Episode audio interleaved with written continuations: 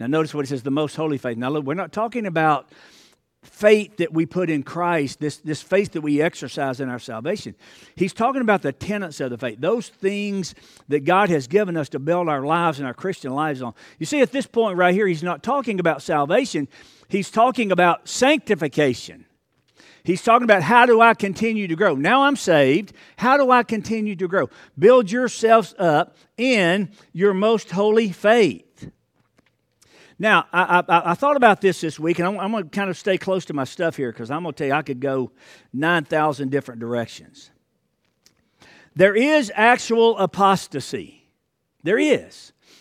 There, there, there are people who, in their lives, have embraced uh, Christianity mentally, emotionally, but not with their heart, not spiritually, and then they, they fall away. That's actual apostasy. Folks, these people have never been saved. Okay, there are people out there who claim the name of Christ, who come to church, who play the games, who, who talk the talk, who do everything right, but they have never been saved.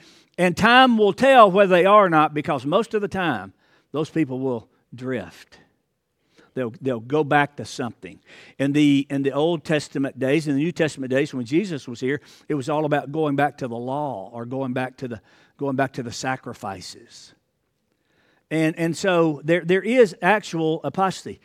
But I also believe there is spiritual apostasy that a believer can, can get caught up in. Here's what I mean by that I mean that you can not be apostate but harbor within your heart the spirit of apostasy. What do you mean by that? I mean that you can be saved by the grace of God, but by your actions and your words and your thoughts, that you are moving slowly away from Christ. Does that make sense? Uh, it, has been a it's been an experience for all of us. We, we, we kind of move away. We fall away from the truth of God. I'm, I'm not saying that we're lost. I'm saying this you can be lost in your sin and not see Christ. You can be so involved in the sin, even as a believer, that you lose focus of Christ. Now, there's a very interesting passage found over in Galatians chapter 5 and verse 4. Paul says to the church at Galatia, and people have, people have misinterpreted this passage of Scripture forever. Listen to what it says. And I'll kind of paraphrase. If you are depending on the law and you, and you embrace the law as your uh, security in your salvation, you are moving away from Christ. Does that make sense? It's Christ or the law. And Paul is just saying these people, these people can't get in their minds. It's, it's, it's a new faith. It's, it's, a, it's something new to them. And they keep wanting to go back. They keep wanting to go back. Well, that, that had such great meaning. I was so emotional in that. If you want to embrace that as your security and your salvation, that's great. But when you do that, you move away from Christ. And here's something else that he says You have fallen from grace. Oh, so we lose our salvation? No. No. Here, here's, here's the literal translation. When you embrace the law for your security and your salvation, you are moving away from Christ, which, uh, which creates a situation where you move away from grace. You don't lose your salvation. Uh, the, the wording there, and if you study the wording there, it is you are moving away from grace. Those God, through the work of Jesus Christ, by His grace and in His grace alone, has called us to salvation. That's what we base our salvation on. That is the foundation of our salvation. And so if I look at you and I say to you, How do you know that you're saved? And you tell me you go to church, you tell me that you uh, sing in the choir, or you teach a Sunday school class, or you are very active in your church work, or you give to charities, you have not acknowledged that it's Christ and Christ alone that has saved you. You have moved away from the truth of the grace that God brings in salvation. Does that make sense? So, so, so that, that, that's it. You, you, you're not, it's not that you're not saved, it's just that, you know what? Your sin has so blinded you that you've lost focus of Christ. His injunction then is this build yourself up, build yourself up, build yourselves up. How? Founded on your most holy faith. Now, here's the question. Okay, here's the question. If we are growing in sanctification, if we are growing in our faith, there will be progress. It may be this much, but it's, it's forward. It's forward. Listen, there is no static position in the Christian life. You're either moving forward or you're moving backwards. There's no neutrality in this Christian life. And so Paul and, and, so Jude is saying to us, listen, build yourself up in your most holy faith. Now, now listen, this is great. This is good stuff here, okay? So I want to ask you three questions. You say build yourselves up in your most holy faith. You're saying how, how, what is all of this that keeps this water flowing? So, so the first question would be then, so what is the structure? The structure is you. Okay? Building yourselves up. You are the structure that he's talking about here. You are the one that needs to be built up. You are the one that needs to be making this progress. You're the one that must be built up to prevent apostasy and to keep the, the, um, uh, the, the rivers of living water flowing. You're the building. It was Peter that said, We are living stones making up this building living stones making up this body of Christ. Now let's just let's get this out of our heads right now, okay? And don't don't just put this out of your mind. Erase it. Don't ever think about it again. This building is not the house of God. You are. And when we come together like this, we form a building. This is where we meet. This is the tool. But the fact of the matter is, you are the building, you are the temple of the Holy Spirit.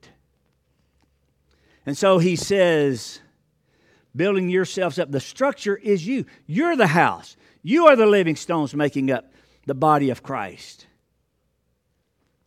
That's the structure. That's who he's talking about. So, so, so what do we need to build up? Ourselves. Okay? Number two, well, who is the builder? building up yourselves. Now, that's not just identifying who is being built up, it's identifying who's doing the building. Uh, hang with me, this will make some sense later, okay? You must build yourself up. You have a responsibility before God to begin building your Christian life. How do you do that? On your most holy faith. Okay? What is the foundation then? Your most holy faith. Well, Gary, what are you talking about? Well, what I'm talking about, the most holy faith are the tenets of our belief, our non negotiables. Jesus is God. That, that is a non negotiable, ladies and gentlemen, because if he's not, we're in a heap of trouble.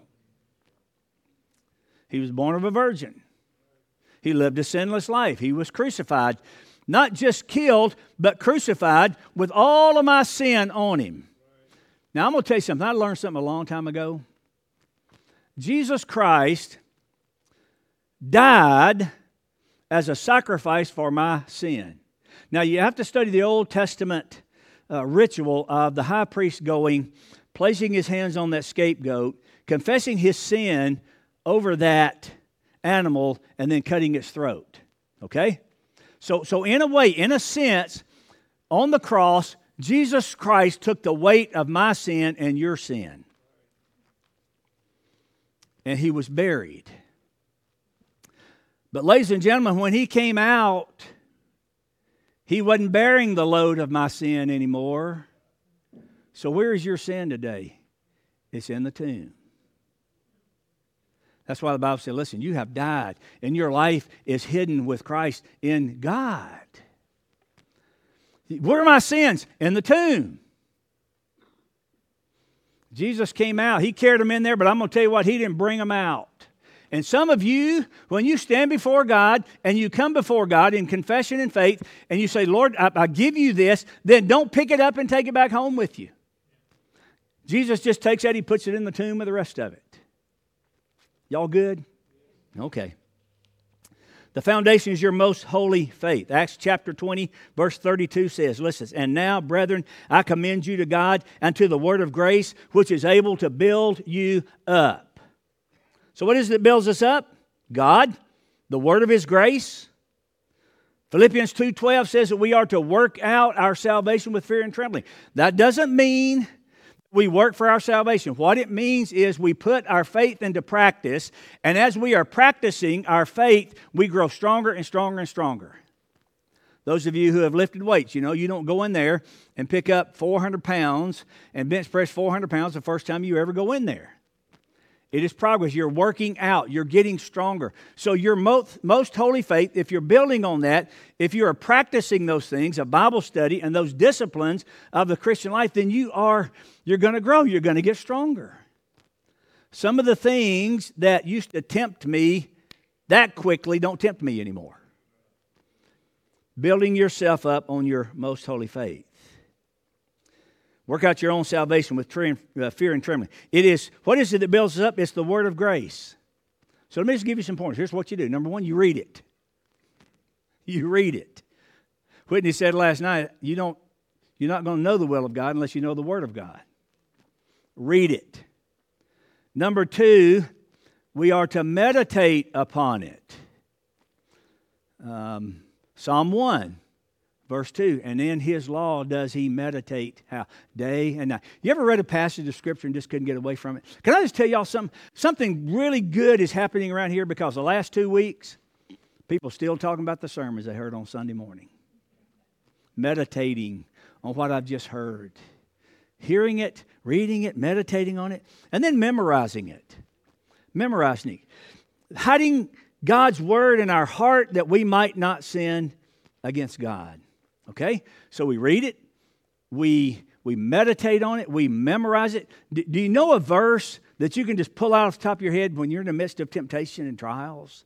And that, you, you can pull that verse up really quick. You need some of those. You really do. And then study it.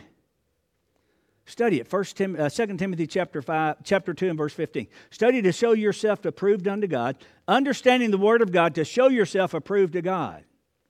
Okay? I read this this week. There are, well, with, without reading the words and the stuff in the back, I don't know if that's scripture, but if it is, you better be reading it too. So, so, so here I've got um, 1,497 pages. 1,497 pages. Now, now, now you're, you're listening to a guy who never read one book all the way through in high school. Never. 1,475 pages to me when I was young would have been a lifetime. I would have said to myself, if I started reading it right now, I'd never finish reading the Bible.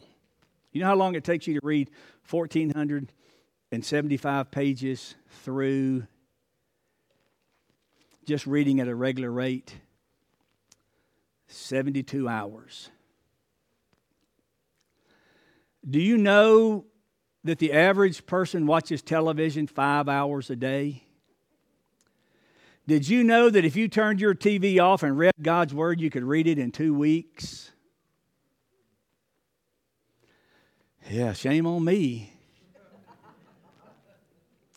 Now, because I'm not such a great reader, it might take three weeks.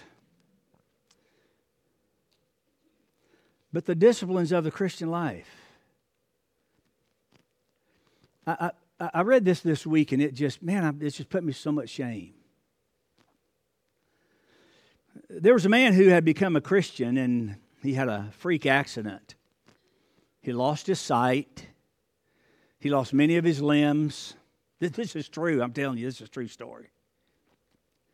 He couldn't see anymore. He couldn't read God's word anymore. He just his only he'd just gotten saved and he got so excited about reading God's Word. He got into God's Word just like so many new believers do. And, and, and it was exciting. He was learning new things. And all of a sudden, he had this accident. He couldn't read it anymore. Couldn't see it, couldn't read it, lost some of his limbs. And he heard about a woman who had um, the same kind of issues that was blind, and he began to realize that there was a way that he could read the Bible. Uh, and it was through Braille. And so he ordered his Bible uh, uh, with Braille, and, and of course he, you know, he had heard about it, and people were telling about it. You know, got these bumps, and you just run your finger across those bumps, and you learn what those are, and you can read. He was so excited, so he got his first Braille Bible. And when he got it, he was so disappointed because he couldn't feel the bumps. The nerves in his digits that he did have left had, had no feeling whatsoever. And so he began to feel so discouraged because he couldn't read God's word. And so he took that Bible and he put it up to his lips, and he couldn't feel anything. But one day, uh, he was so hungry for God's word. One day, he, he took that Bible and he put it up to his mouth like that, and his tongue touched one of those bumps. He realized that there was a way that he could read God's word. He felt those little dots. At the moment that, from the moment that I read that article until today, this man with his tongue has read through the Bible four times. Four times. It was said of Jeremiah Whitaker that he usually read all the epistles in Greek in the New Testament twice every night. Robert Cotton was a, an old theologian. He read the Bible through 12 times a year. Archbishop Cranmer is said to have been able to repeat the whole New Testament from memory. Ridley, who was burned at the stake, said, The walls and trees of my orchard, could they speak, would bear witness that I have learned by heart almost all of Paul's epistles. Read it, meditate on it memorize it, study it. That's number one. Building yourselves up on your most holy faith. Listen, what is my tool for building myself up? God's Word is. God's Word is. Here's another one. Number two, praying in the Holy Spirit. Now listen to me very carefully. I don't know where it went last night. I jotted, I jotted this thing down. Here's the thing about it. James tells us that the, the, the prayer of faith. He talks about the prayer of faith. Now, let, now, really, let me ask you a question. Are your prayers prayers of faith or are they prayers of hope? Because there's a lot of times when I pray, I hope what I'm praying for will happen. Praying in faith and praying in hope are way apart. Our prayers must be prayers of faith when we pray in the Holy Spirit. Listen to this very carefully. God can't, won't, will not answer prayers that are in the flesh. Y'all with me? Selfish prayers. So, how do we pray? We pray in the Holy Spirit. Well, what does that mean? That means taking the promises of God and claiming them. Read your Bible. We've already gotten through that part of it. Read it, pull the promises out, pray the will of God, pray the promises of God, knowing that what you are praying is His will. If anybody shall ask anything according to my will, he'll have it. Okay? Now, look, I know we cop out a lot of times. We say, well, you know, if it's God's will. You remember, you remember David? I don't know why things just come to me when I'm standing here. It just, the whole Bible just goes through my mind, you know, when I'm standing here. I'm thinking about David. David's little boy died. And before the baby died, David prayed all night. Man, he prayed, he begged God for all kinds of things. And he just kept on and kept on and kept on. Listen, I think David, a lot of us would think David was praying against hope. The doctor comes in and says there's no hope. You go to the hospital, you get the news it's stage four cancer. You, you've been given a death sentence. And we pray, oh, I, I hope. I hope that it's true. I, I hope that God can heal. David prayed and prayed and prayed and prayed. When the little boy died, you remember what happened? He got up, he washed himself, he went and got him something to eat. And the men were just dumbfounded. And so you got this opposite. He said, No, I don't. Well, well, well, why did you act like you did before he died and now you're a different person afterwards? And here's what he said While the child was sick, I didn't know, but that God might show mercy and allow him to live. But now that he's dead, David said, You know what? I, I get it. He can't come back to me, but I can go to him. Now, look, you, you look at a man, here's a man who's, who, who, who's after God's own heart, who has a confidence, knowing that this loved one is gone, but because of his relationship to God, that he would see that baby again. That's a great message in there about life after death and going to heaven. So I'm just going to say to you this morning do not quit praying about that. Don't give up. Pray, pray, pray. Some of us have prayed for resurrection. Some of us have prayed for healing. Some of us have prayed for for all kinds of things. Sometimes it's come through and sometimes it hadn't. But I'm going to tell you what, we are here to say to you this morning that God is faithful. That God has never let us down in any of those situations. And on this side of it, we see what God was doing. Okay?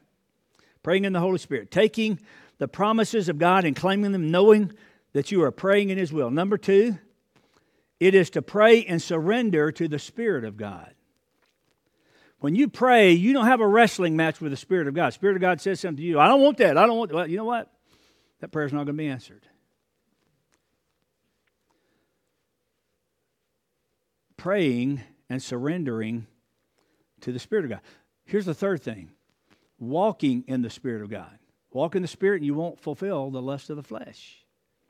So, praying in the Holy Spirit is taking God's promises, knowing what God's will is, as revealed in the Scripture, praying that, and I promise you, if you're praying that, then God will answer that prayer if it's His will. If it's not His will, there's no chance that prayer will ever be answered. Okay? So, knowing, what, knowing, the, knowing the Word, praying in God's will, knowing that you're praying in His will, that that prayer is going to be answered. But it is surrendering to the Spirit of God not my will. Jesus did that, didn't he? On the cross, didn't he go, Not my will, but your will? And I'm going to tell you what, his Father's will was done. And you and I are sitting here this morning forgiven, salvation, because it was the Father's will that Christ died for you so that he can provide for you eternal life. Look at the last, look at the last part of verse 21, which leads to eternal life. That's what this is all about. So we build ourselves up on our most holy faith. Can I just say something to y'all? And if we ask anything according to his will, we know that he hears us. We, we took these up this week, and um, I'm, I do not there's not any names on them. But there are some of them that are kind of real. And some of them are pray that I find Jesus. Pray that I find Jesus. We not only are to pray for our needs, but we are to pray in supplication, which means that we are to pray for others. There are some, there are some prayer requests in here that God wants to answer. God wants to answer them because it's His will to answer them. So, you know what?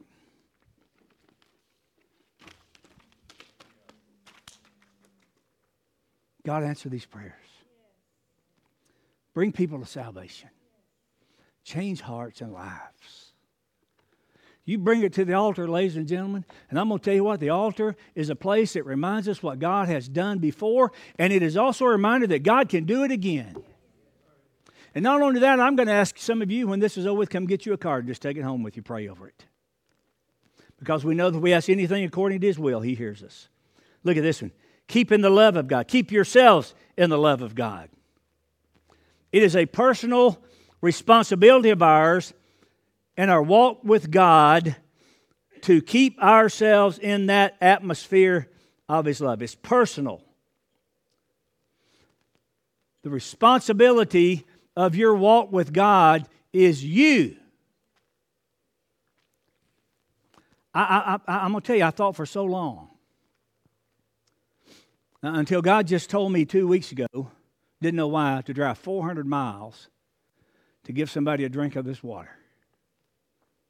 I've always believed, man, if you really want to, God will just bring it to you. God will just bring it to you. And He does do that. But I'm going to tell you something. You can't sit here this morning and, um, and, and just sit back here and bask in, God, you just pour your love out on me. Because you know what? He will. And then you're going to leave here in a few minutes. And you're going to get sideways with your wife or your kids. Keep, keep yourselves in the love of God. There's a personal responsibility. to Keep yourselves in the love of God. It, it is a personal responsibility. It's not only a personal responsibility, it is a relational responsibility.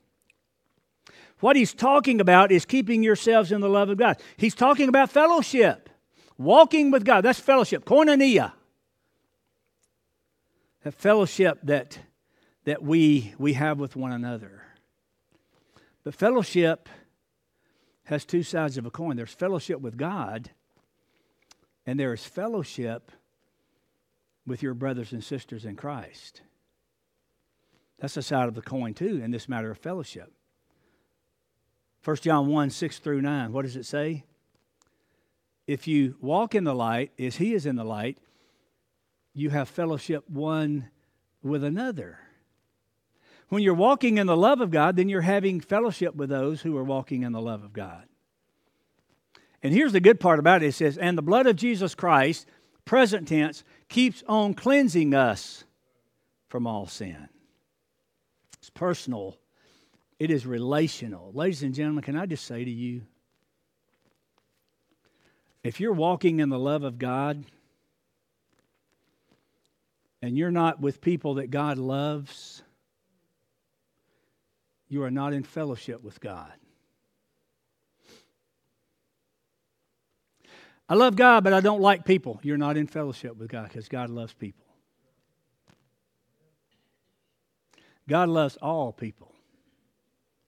God loves big people, He loves little people. He loves white people, He loves black people. He loves smart people, He loves dumb people like me. Now, is that for you or me?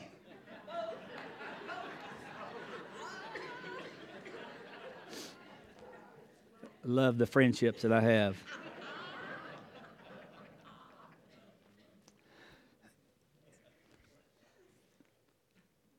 Do you love the thrill that you feel when you get together with God's wonderful people? Just something magical happens, doesn't it? Something magical happens when we're sitting here, man. We've celebrated and singing. We're celebrating. We're really fellow. Listen, what we're doing is we're having a spiritual meal in the Word together. This spiritual food. We're, we're having a banquet. Now, I'm sure some of you probably think it's McDonald's and French fries, but you know what? Tony gave you steak and potatoes last week, and that's hard to digest sometimes. So, keeping yourselves in the love of God. What, what about that? Walking with Jesus. Has walking with Jesus been the greatest thrill you've ever known? So there is this this matter of keeping ourselves in the love of God. So how do I keep the how do I keep it flowing? I build myself up on the most holy faith. I pray in the Holy Spirit and I maintain my walk with Jesus Christ so that I am in the atmosphere of his love for me all the time. We ought to always be overwhelmed by the thought that God loves you. I told the kids this morning, I said something on Wednesday night, and Tony said it took him about 45 minutes when he got home. But the fact of the matter is, God loves everybody, right? But have you ever thought He likes you too? God really does like you. God doesn't hate you. And His omniscience tells us that. and, and you kind of got to process this because omniscience means God knows everything. So you know what? God knows you, and He likes you anyway. Keeping yourself in the love of God. Now, here, here, here's, here's another part. Here's the last part, real quickly. Looking for. Looking for. Look at it with me. But you, beloved, build yourselves up in your most holy faith, pray in the Holy Spirit, keep yourselves in the love of God while you are waiting and looking for the mercy of our Lord Jesus Christ, which leads to eternal life. Looking earnestly, expecting the second coming of Jesus Christ. That's what he's talking about here. Our, our, our prayer every day ought to be, if not today, maybe tomorrow. I've done so many funerals lately. And I've just had to pull Philippians chapter 1 out so many times because it just it, it, it, it says something to me it resonates something with me and that is this paul says for me to live is christ and to die is gain let me give you a good translation of that for me to live is Christ, and to die is more Christ. And Paul said, Listen, I am torn between two. Paul knew that he was the apostle to the Gentiles, that God had called him, and there was still work for him to do. But here's, here was Paul's heart desire, because Paul was doing the things that we're talking Paul, you know, Paul wasn't reading scripture, Paul was writing it. Okay? But he was reading it too, and he was able to write it because of the truth that he learned in the Word of God. But, but here's what he said there are two good things here, two really good things here. And, I, I, I, I have a desire to choose one over the other, but I just don't know. My desire is to, to depart and be with Christ. Now, listen to this, which is far better. You're sitting here today, and you're loving your life, you're loving your kids, you're loving your grandkids. As great as your life is, Paul says being with Christ is far better. Keeping yourself, looking earnestly, looking earnestly for the return of Christ. Romans chapter 13 and verse 11 puts it this way knowing that the time now is near it is high time, church, to awake out of your sleep. For now is our salvation nearer than it's ever been before. You know what he's saying to you this morning? Number one, those of you who know Jesus, if you're ever going to do anything for the Lord, do it now. Love his appearing. If you are here this morning and you don't know Jesus, you better do something about it now. Because our salvation is nearer than it's ever been before.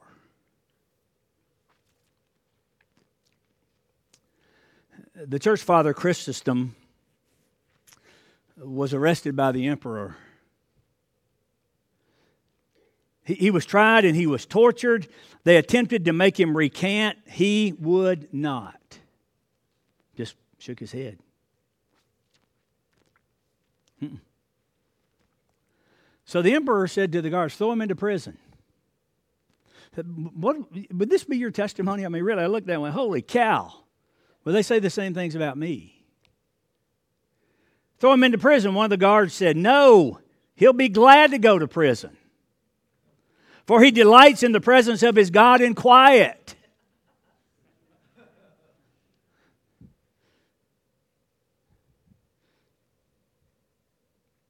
Well, execute him then.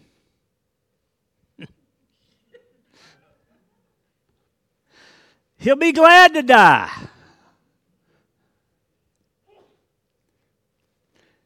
For he once said that he wants to go to heaven. I heard him say it the other day. There is only one thing that you can do to this man to give him pain, and that is cause him to sin.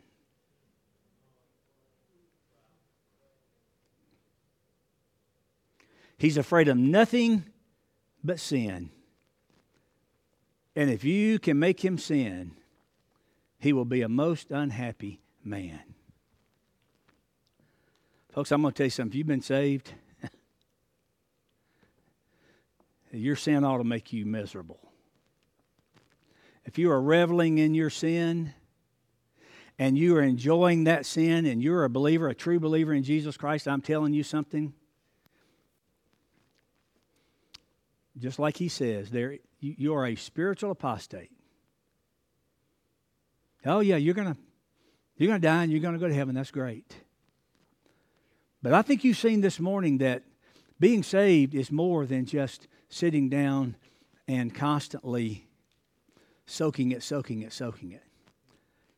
Can I just say to y'all, I, have been doing this for a long time. And most people I know who sit week after week after week after week and soak, eventually they become sour. Y'all ever made any sauerkraut? What do you do? You just let it sit and soak. And eventually it'll get sour. You know where you are in your Christian life? How, you know, are you sour? I love it. Put it on the brats and